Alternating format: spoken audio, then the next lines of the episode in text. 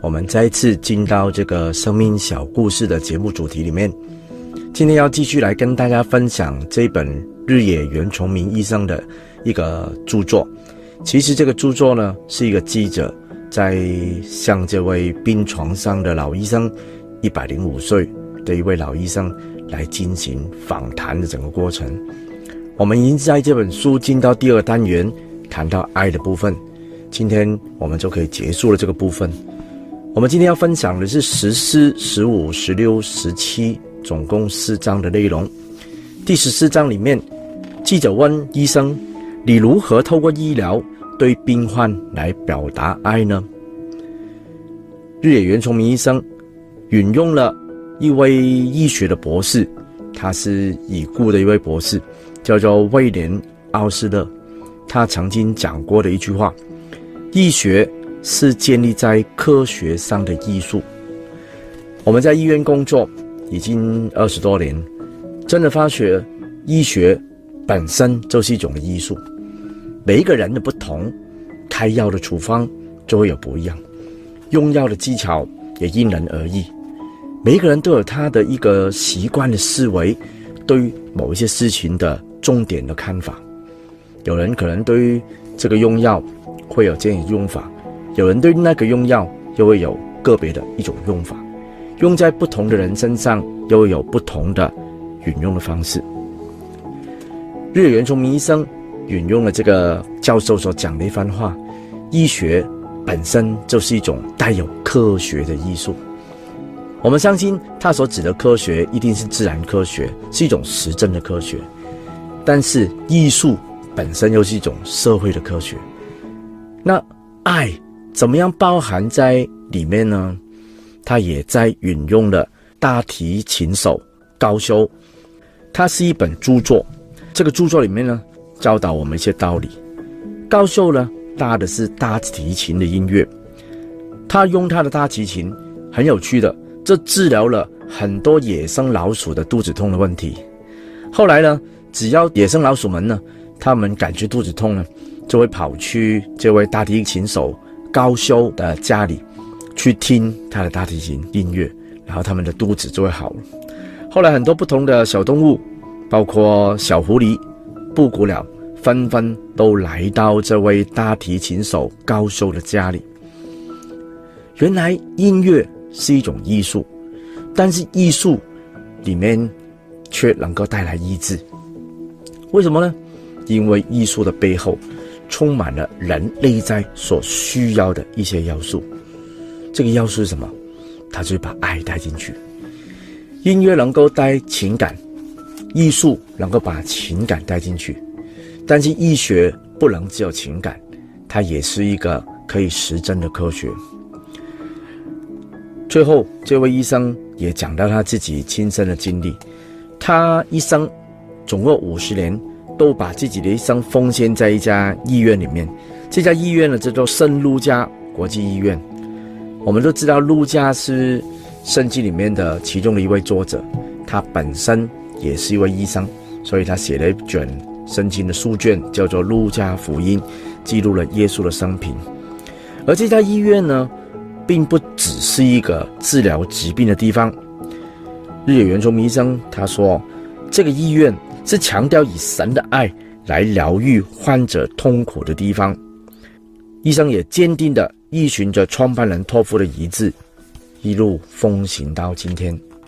原来医疗啊，不只是解决这个病人的问题，重要是要把爱带给这个病人。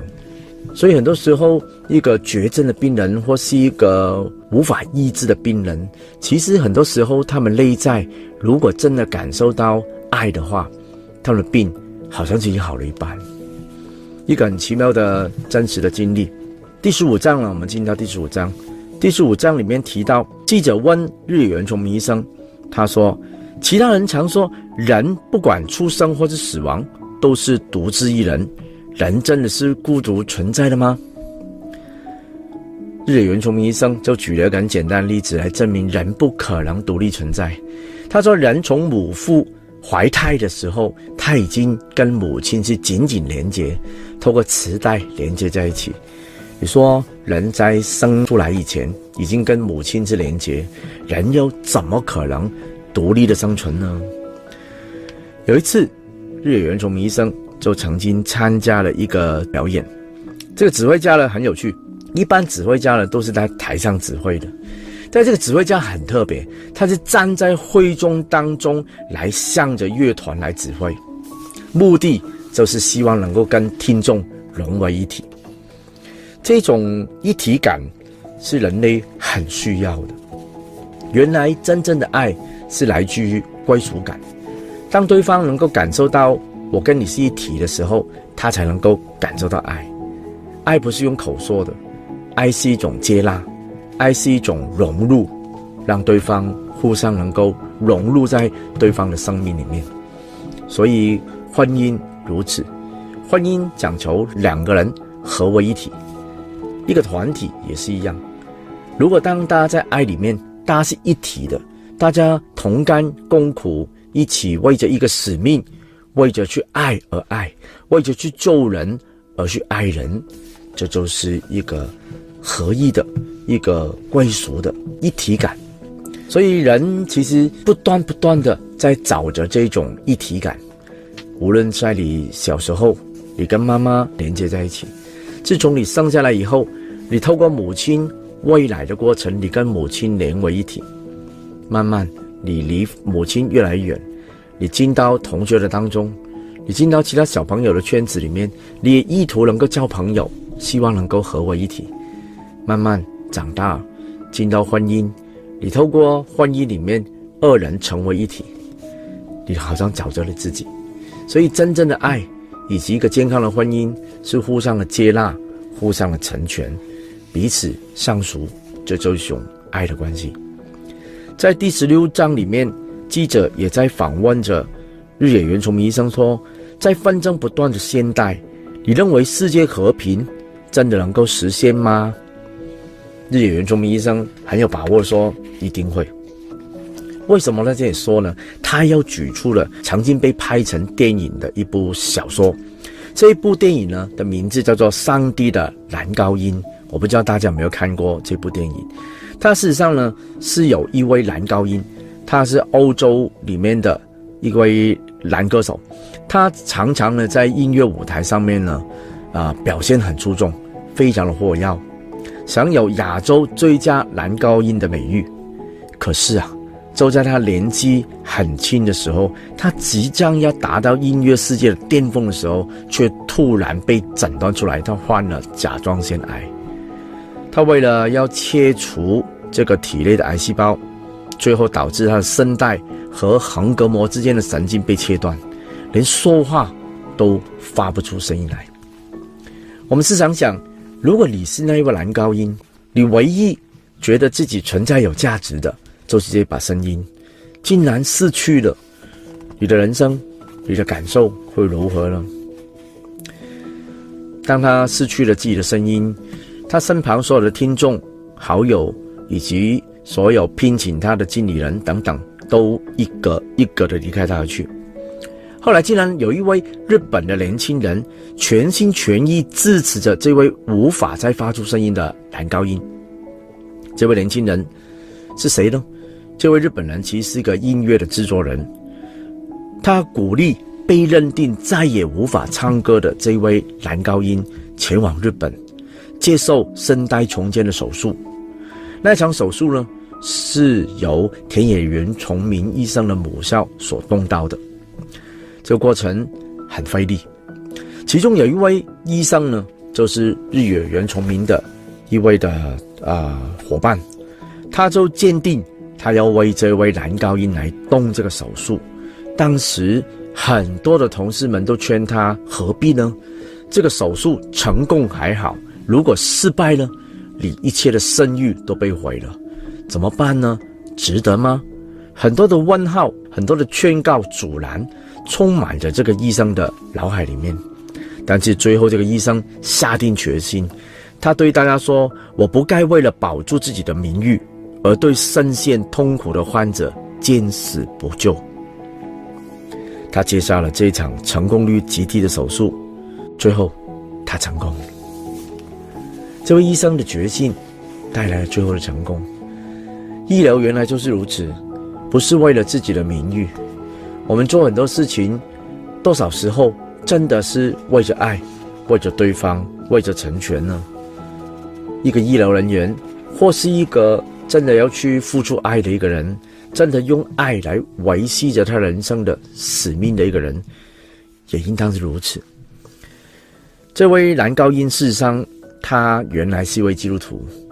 他自从声音回来以后，他每一次的演出，他都祈求他的上帝一件事情，祈求上帝让他别只为自己歌唱，他祈求上帝能够让他能够为上帝而歌唱。这就是一份感受到上帝的爱而表达出来的一个祷告。日野原重明就说。当世界上如果每一个人都能够如同这位医生一样，完全不顾自己名誉，为着爱，在别人的痛苦上而付出、而牺牲、而努力，这个世界怎能不和平呢？纵然这个世界上有一个人如此这样做，这个世界也会带来极大的震撼。大家岂不知道，其实基督徒所相信的这位耶稣，他就是如此。他短短三十三年人生，为很多的人付出他舍命的爱、牺牲的爱。这个爱不但感动着当时的人，两千年来也一直感动着我们。让我们今天很多基督徒都仍然持续着耶稣的这种付出爱、牺牲的态度来去爱身旁的人。所以，我们基督徒身在任何的环境里面，我们不是一个。带来纷争的人，我们应当是一个可以把爱带给周遭的一个人。期待我们自己也能够透过这个频道，能够把爱分享给频道上每一个观众。最后，在这个爱的主题的访问的第十七章，记者问日野原重明医生：“爱到底是什么？”医生回答他说：“爱是人类生存的目的。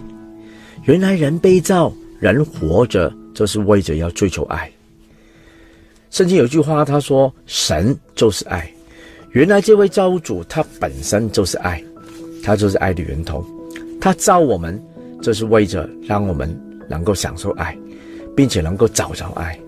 原来这个爱的源头造了我们，他把爱放在人类的里面，他把一个付出爱的能力放在人的里面，所以我们就是有一种付出爱的本能。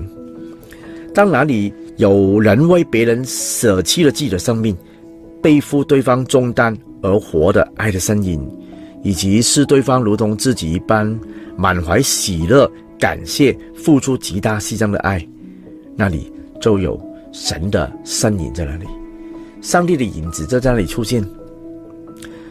人没有爱是没有办法活下去的。日野原重明医生也说，他坚信一件事情，正因为。互相付出爱的社会，才能有真正的和平，并且有真正的幸福。我们协会叫做希伯伦幸福家庭协会。幸福的本身必须要有这位爱的源头，有这位造物主，他能够把爱给我们。幸福与爱是分不开的，有爱的地方就有幸福。所以，我们这个协会是期待能够跟你做朋友。并且能够把这个爱送给你，介绍给你，并且能够把这个爱带入你的家庭。盼望你能够透过我们节目，让你今天再次想一想一个问题：爱到底是什么？你认识爱吗？你知道有人爱你吗？盼望我们能够除了在频道上面，也能够有机会可以更多互相面对面的来分享。我们协会虽然在淡水。啊，如果你住在淡水区的，欢迎你能够更多跟我们的互动，来参与我们的活动。我们礼拜六除了有啊小朋友亲子的活动，礼拜六晚上也常常都会有大学生的活动。我们好希望能够透过我们的聚餐，透过我们的分享、读书会等等，能够一起来把爱分享给你们，也能够分享给你们的家人，分享给你啊每一位的好朋友们。我们希望能够更多有机会彼此一起来互动。今天时间的关系，我们节目就只能到这里了。我们盼望下礼拜我们进到一个新的主题，这个主题叫做宽恕。好，我希望这个主题也能够对你有所启发。如果今天你觉得我们的节目内容对你很有帮助的，欢迎你为我们点一个赞，让 YouTube 可以把这个节目以及我们的频道继续推广出去。如果你觉得这个节目长期以来对你都是很公平的，欢迎你订阅我们的频道，并且打开小铃铛，让你每逢礼拜一到礼拜五早上十点钟都可以收到我们节目的通知。也欢迎你把我们的节目以及频道分享给你更多的亲朋好友们，让他们能够一同来受惠。今天节目就到这里，谢谢大家。